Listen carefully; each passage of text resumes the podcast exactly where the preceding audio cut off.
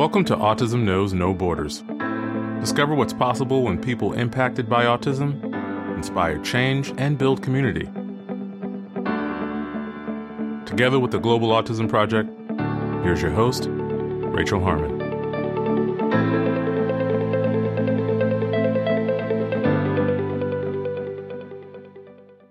Hello, everyone. This week's episode is part two of our 2022 highlights. Today, we'll continue to review some of my favorite moments from this year's episodes, specifically from 110 to 126. In this episode, discover what's possible when we grow stronger together. We appreciate your time. If you enjoy this podcast and you'd like to support our mission, please take just a few seconds to share it with one person who you think will find value in it too. You can also follow us on Instagram at Autism Podcast, subscribe to our YouTube channel, Global Autism Project, and join our online community on Mighty Networks at community.globalautismproject.org. In episode 110, I was joined by Anna Tuzova. Anna is a Ukrainian refugee who is providing autism services in Poland. Here's Anna describing the impact of war on families with autistic loved ones.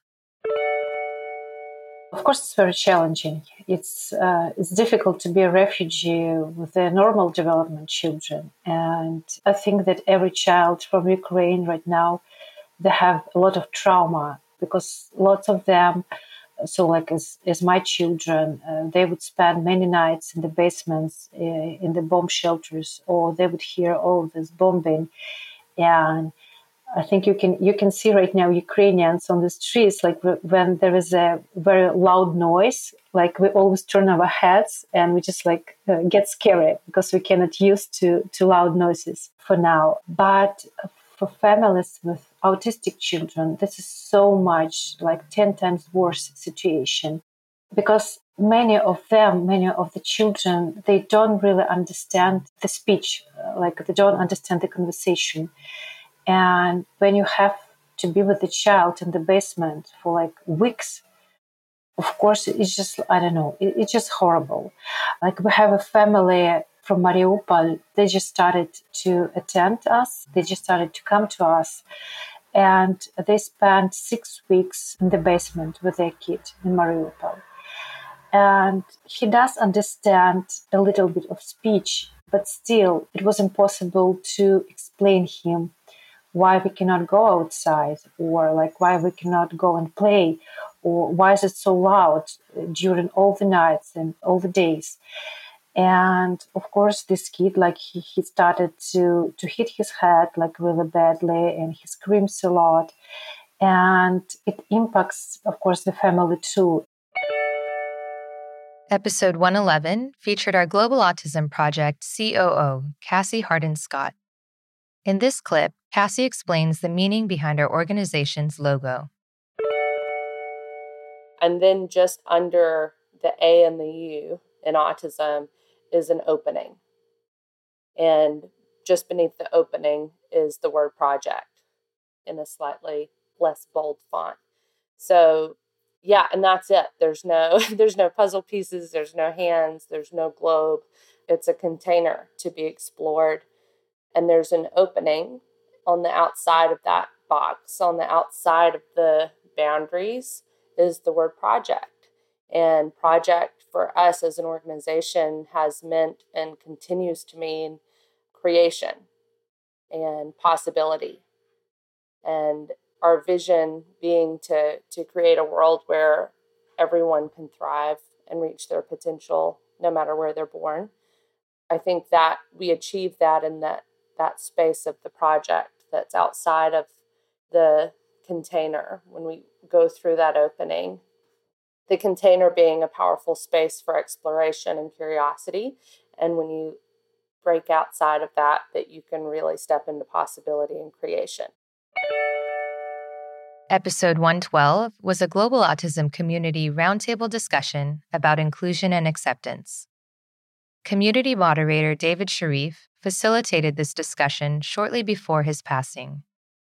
As heartbreaking as it was to say goodbye to David, we were happy that he had an opportunity to step into this role and pave the way for other moderators to lead our roundtables. In this clip, self advocates Olivia Hops and Corbin Havener talk about coping with different situations and being exposed to new interests.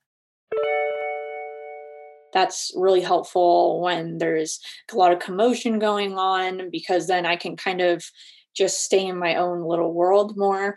And then, much like Scott said, I was going to say, like, having a therapist yes but also like having somebody with me in like situations that make me really anxious like my fiance Alex or my parent or somebody that I can like lean on who like can do the talking for me or you know knows what's going on. So it just makes me less anxious. Like I they're basically like my therapy person and like our service person instead of like a service dog or something.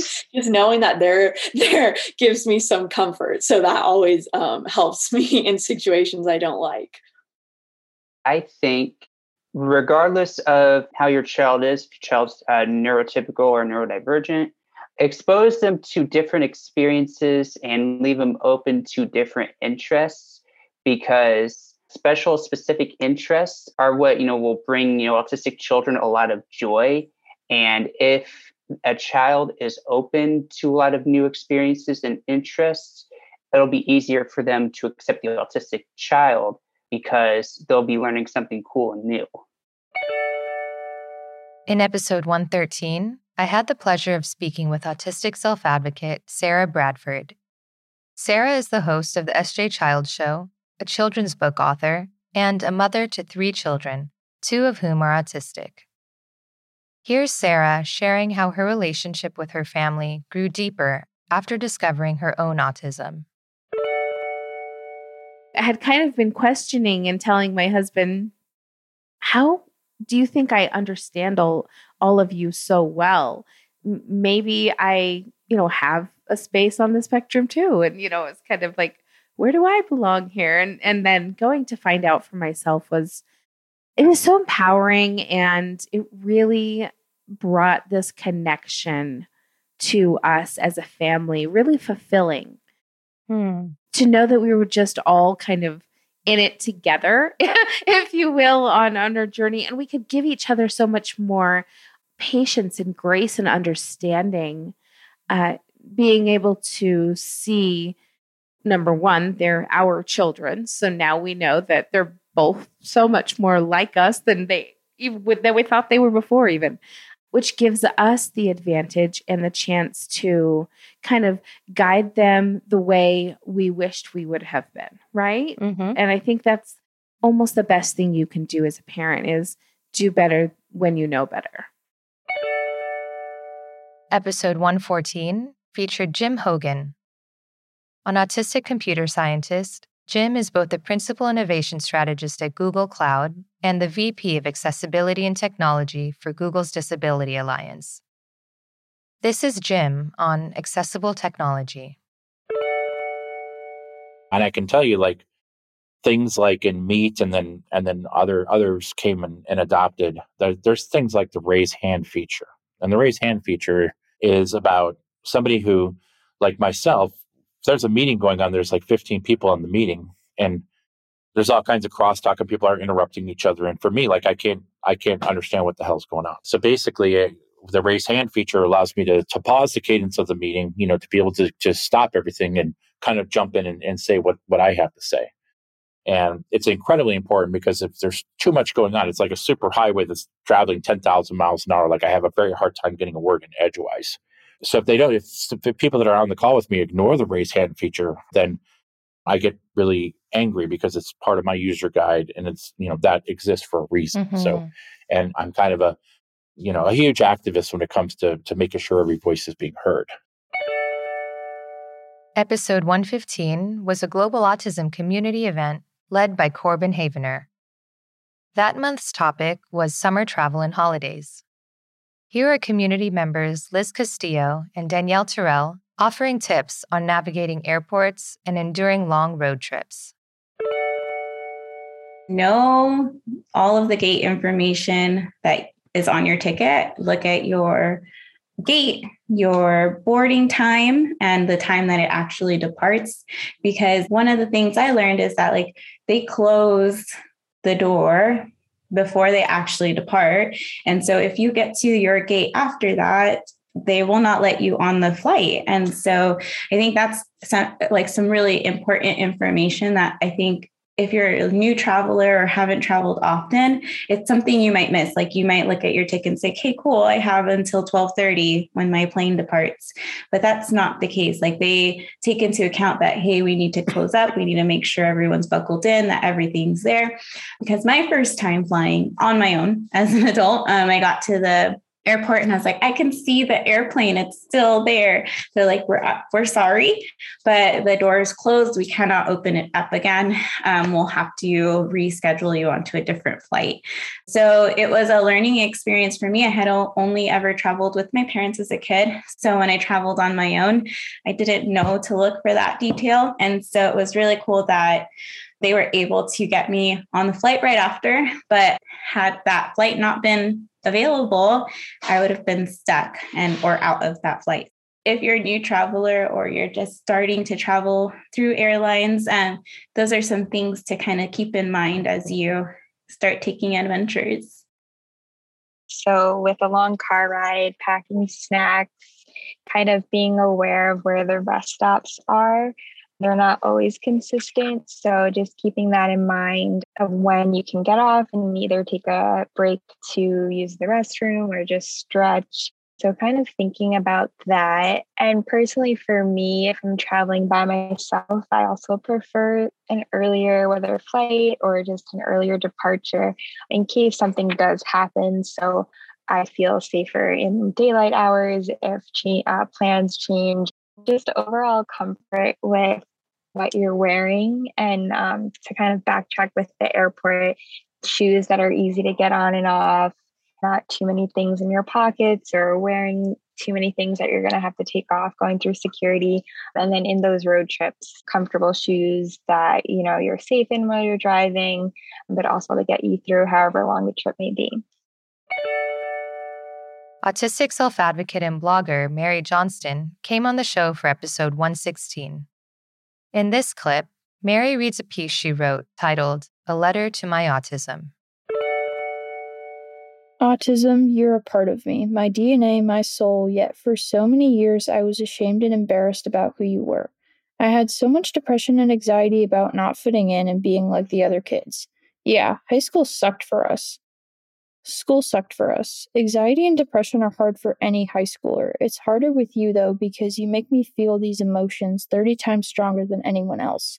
I'm sorry for how I treated you, for shaming our stims, our smile and laugh and innocence, our beam and getting too loud and exciting when something small happens, yet to us it was like winning a lottery.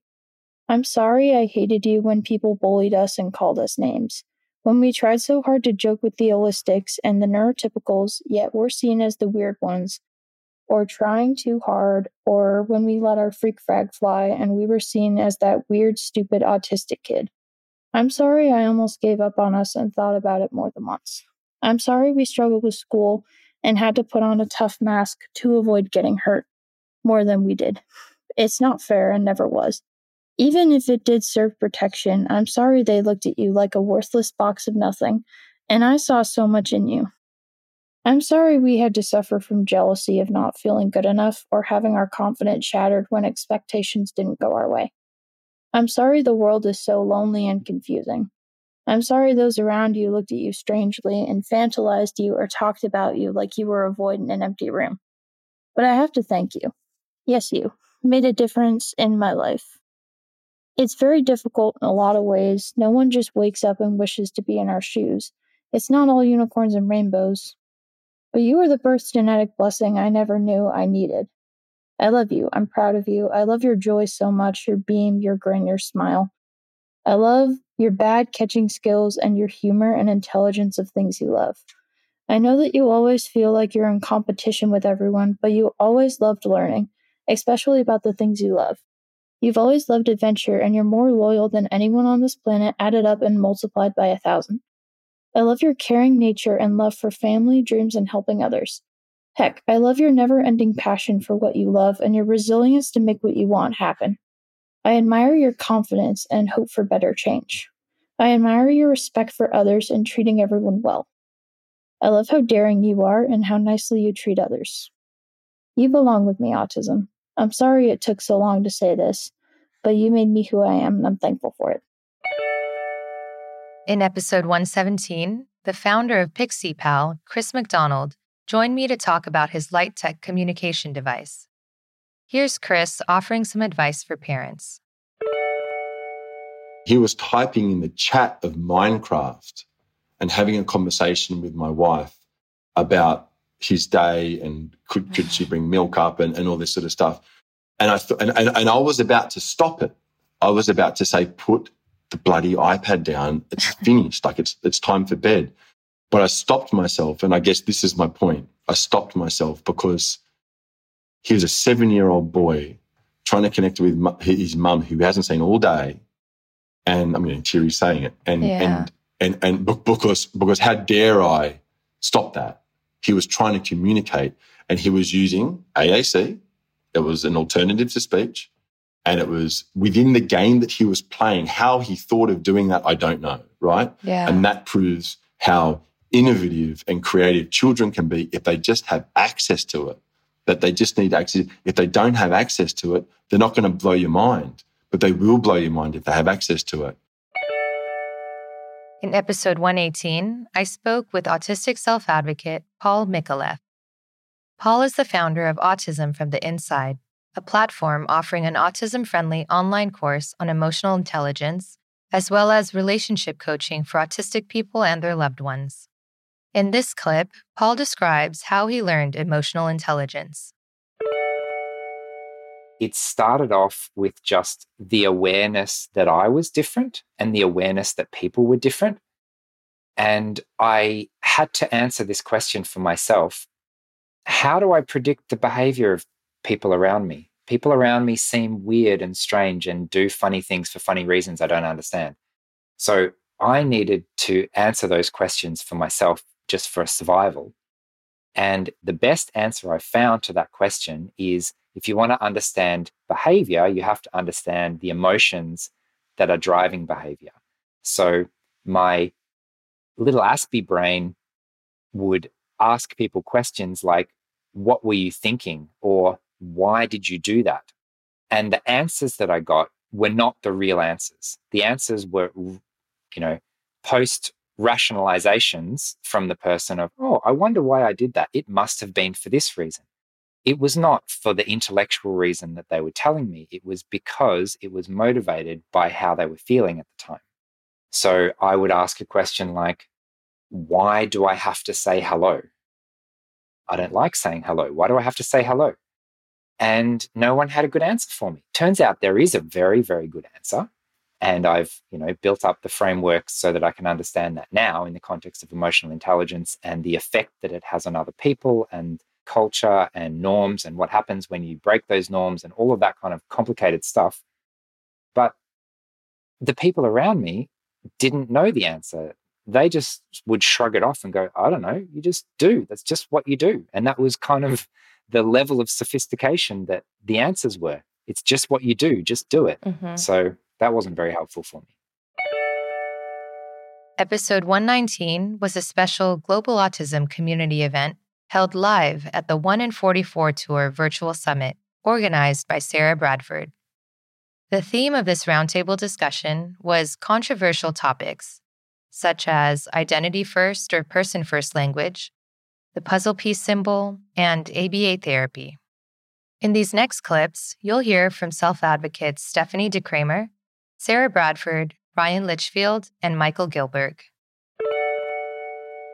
I think for me, I kind of just personally, obviously, if someone says that they prefer something, I'm not going to be like randomly disrespectful. And so, the same with pronouns. Like if they want to be called something, I'd, I'll say it because it's no skin off my nose. But for me personally, what I like is autistic. So because it's kind of reclaiming it. Like, I mean, I'm not LGBT, but I know in that community they've reclaimed the word queer. At least I don't know if it's the same in the US, but in the UK, there's a lot of people that use the word queer as like this is my identity, this part of me. So it used to be like a kind of ooh, not nice word. So like being autistic kind of had these used to have these negative connotations, and it's all about reclaiming it and kind of like we've all heard the Rain Man stereotype, and it's like, oh, how many times we heard this? So, but you want to take that and reclaim it.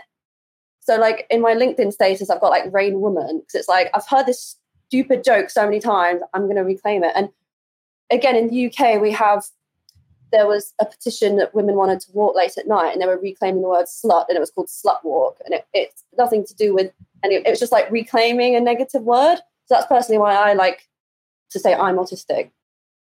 I love that point, Michael, that most people, if they're going into, you know, doing a post, I, I can't even think of one post that I've ever seen that has been, um, except for maybe the Tylenol lawsuits. Okay. Well, we'll go that that's, I don't um, know that they're doing the best thing.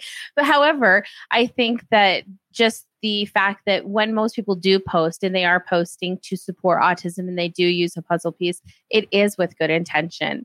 And it, it's both great that people are able to share their opinions and how they feel about it. At the same time, like you said, without the information, they may feel discouraged to then again support and do another post, which isn't a place we should make anyone feel. You know, if people are coming with love and intentions to support, then we can just maybe gently say, hey, these are some other better ways to do so, rather than knock them down and make them feel bad about the choices that they had no information otherwise to make. I went through about 20 to 40 hours of therapy a week. It depends on the experiences of individuals, where some people may have not had the best of experiences and then you have people that have had those good experiences. And i think the reason i had you know some good experiences is because i had somebody that was personable and somebody that i was able to connect with. And to this day i even connect with my former aba therapist. I went out to dinner with her a while back. I just think it's almost like a toolkit. I, I that's how i looked at it. It's like a toolkit for navigating life. It's like you know you learn these different skills like like social skills. It's like you know to apply in different situations. But the reality is is that like life is not always black and white. There's going to be those shades of gray as they say. But you know like they thought i was going to have to learn sign language when i was two like when i was not talking and stuff. And that part of that process was teaching me to communicate and stuff. And now this is where i am today you know this is what has led to be a success story for me I think that the problem is not everybody works with the same definition of ABA. Is some people view ABA as a rigid, you have to go by this formula that's laid out in, in, in a BCBA guideline. Some people view ABA as any form of behavior modification. And I think we have to look at two things. First, what is the behavior we're addressing? Is it something dangerous versus something that's quote unquote weird or unusual? Someone wants to flap their hands or stim or whatever, who cares? But I represent kids who run in the street. You have to deal with that behavior. You can't just say he's autistic, let him run in the street. Or kids who are, I've had clients who are masturbating in class, students. You can't just say, oh, he's autistic, let him masturbate in class. These are behaviors that have to be addressed. And I think the second question is how you address them. Are you addressing them through positive means or negative means? In episode 120, we brought back the CEO of the Global Autism Project, Molly Ola Pinney. Here's Molly talking about our new affiliate program. As I said, it's not a program that we're offering only internationally, right? We're international is the whole world now. Whether you're in the US or in another country, whether you're in a place that people want to visit all the time or a place that, you know, people rarely come to, this is really designed for you if you feel like you are constantly trying to figure out what the next step is. If you feel like you're doing a lot of the same things over and over again, but just not making the progress that you see other people make in your business.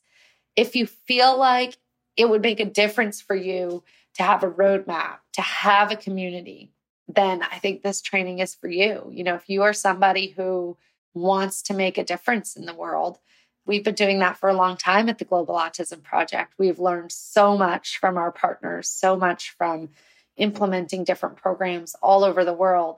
And we're really excited to share those in our free training. Episode 121 featured autistic self advocate and digital creator behind the Instagram account Nigh Functioning Autism, Tiffany Joseph. Tiffany sometimes uses an augmentative and alternative communication device. Listen to Tiffany's ideas to improve the education system. The main one is teachers, therapists, and caregivers assuming too little of autistic capabilities. Instead of society asking the question of how can we provide this student the opportunity to show their capabilities, the assumption is if they just can't show it in a traditional way, that means they have no abilities. Really, all the educational barriers extend from false assumption of little brain power. We would already have the innovation and tools and strategies needed on a wide scale basis, if not for these false assumptions. To be more particular, I need to see more education opportunities for autistic people alongside access to full communication. That means as challenging a curriculum as every other same age peer gets. It also means we discover reading capabilities early and teach any gaps in reading. We have to determine if there are any disabilities related to literacy too. We also have to discover where there are strengths we have to remember that a good portion of autistic people are hyperlexic, meaning they have early reading and simple decoding skills. It doesn't matter what the speech capability is.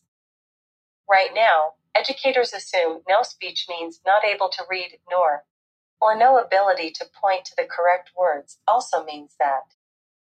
But speech and pointing are motor operations. They don't show internal capability. We need to teach the body how to perform what their mind says. And don't assume they know something or they don't something and teach anyway. In episode 122, community moderator Michelle Vinokurov hosted a global autism community roundtable discussion about self development and accountability. Here are self advocates Andrew Bennett and Christina Casperson talking about fostering a growth mindset growing up, most things were just done for me and I was protected from failure.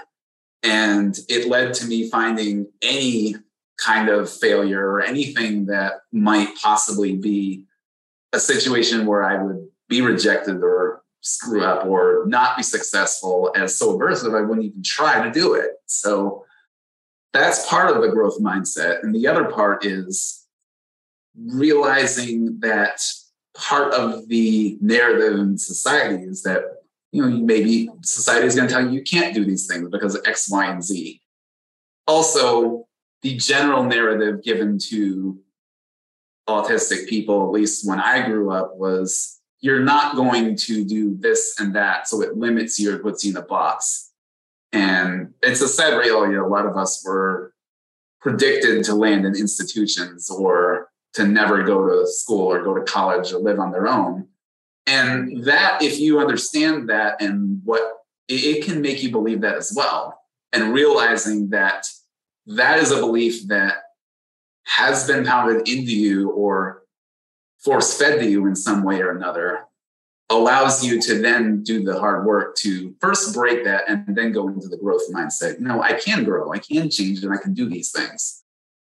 I think it's important to know your rhythms, uh, your own rhythms, what you need to feel your best and to perform your best, whether that's uh, your your rest, your exercise, and and to put some boundaries around those things, and, and to say, be able to say no to people because to say yes to your goals or to say yes to those really important things in your life means you have to say no sometimes to other things and, and to people sometimes. So you have to say no to say yes sometimes. Yeah. And if I could add, sometimes you have to say no to take care of yourself. I was joined by Austin Lubetkin in episode 123. Austin is an autistic self advocate, artist, and software engineer.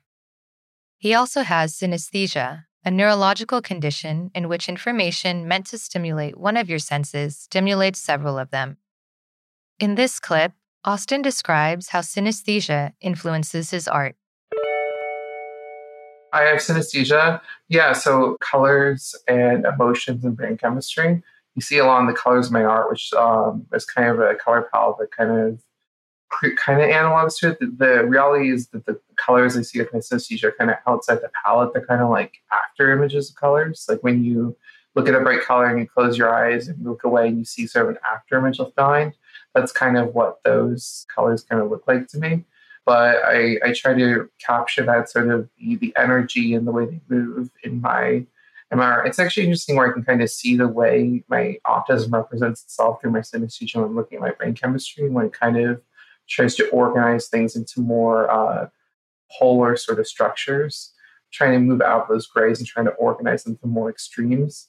I think that sort of that tendency of my brain and my brain chemistry is what at its fundamental core would be my autism. Episode 124 was a global autism community event led by Mary Johnston. That month's topic was health and wellness. Here's self advocate Michelle Vinokurov and community member Dejan Greer talking about how they tend to their mental and physical health.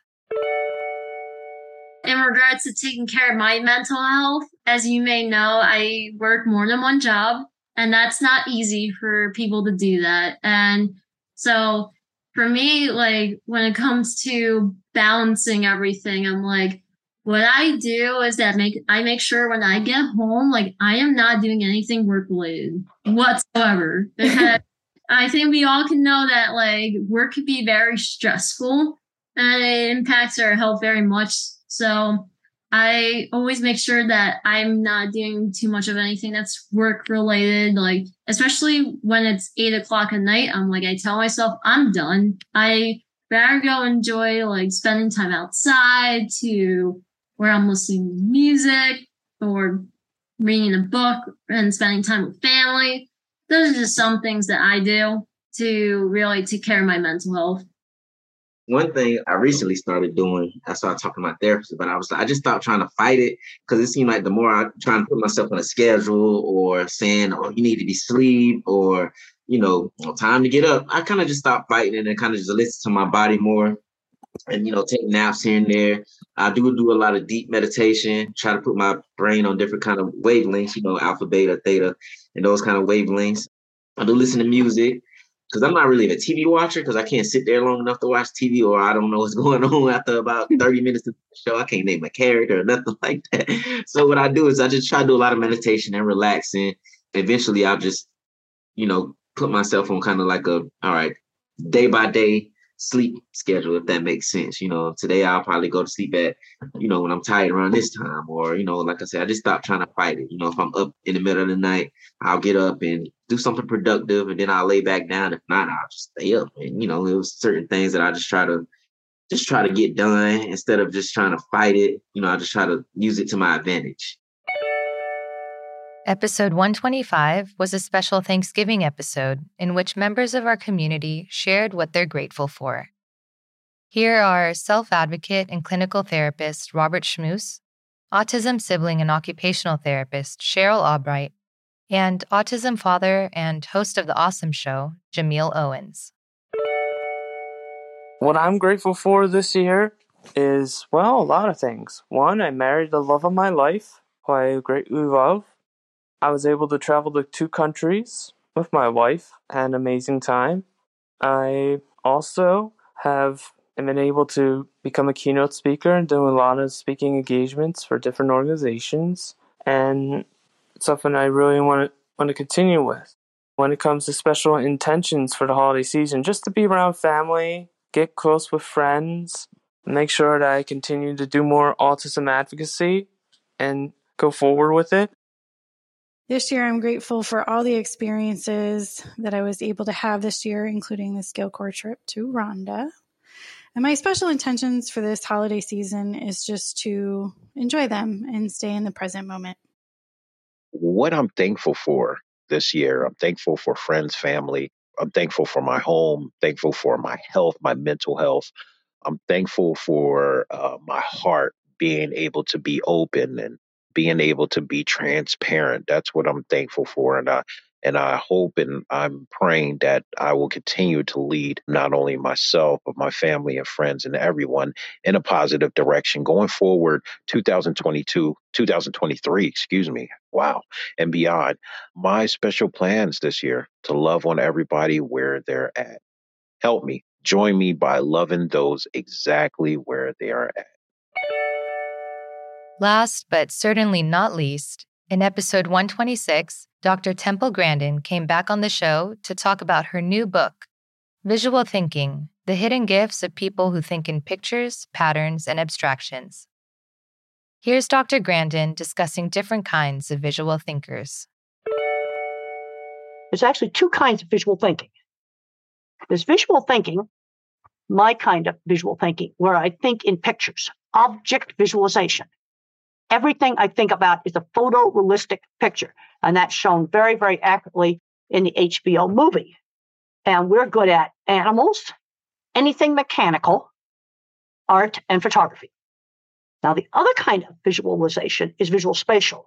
This is your mathematician, your pattern thinker, pattern thinker, not picture thinker.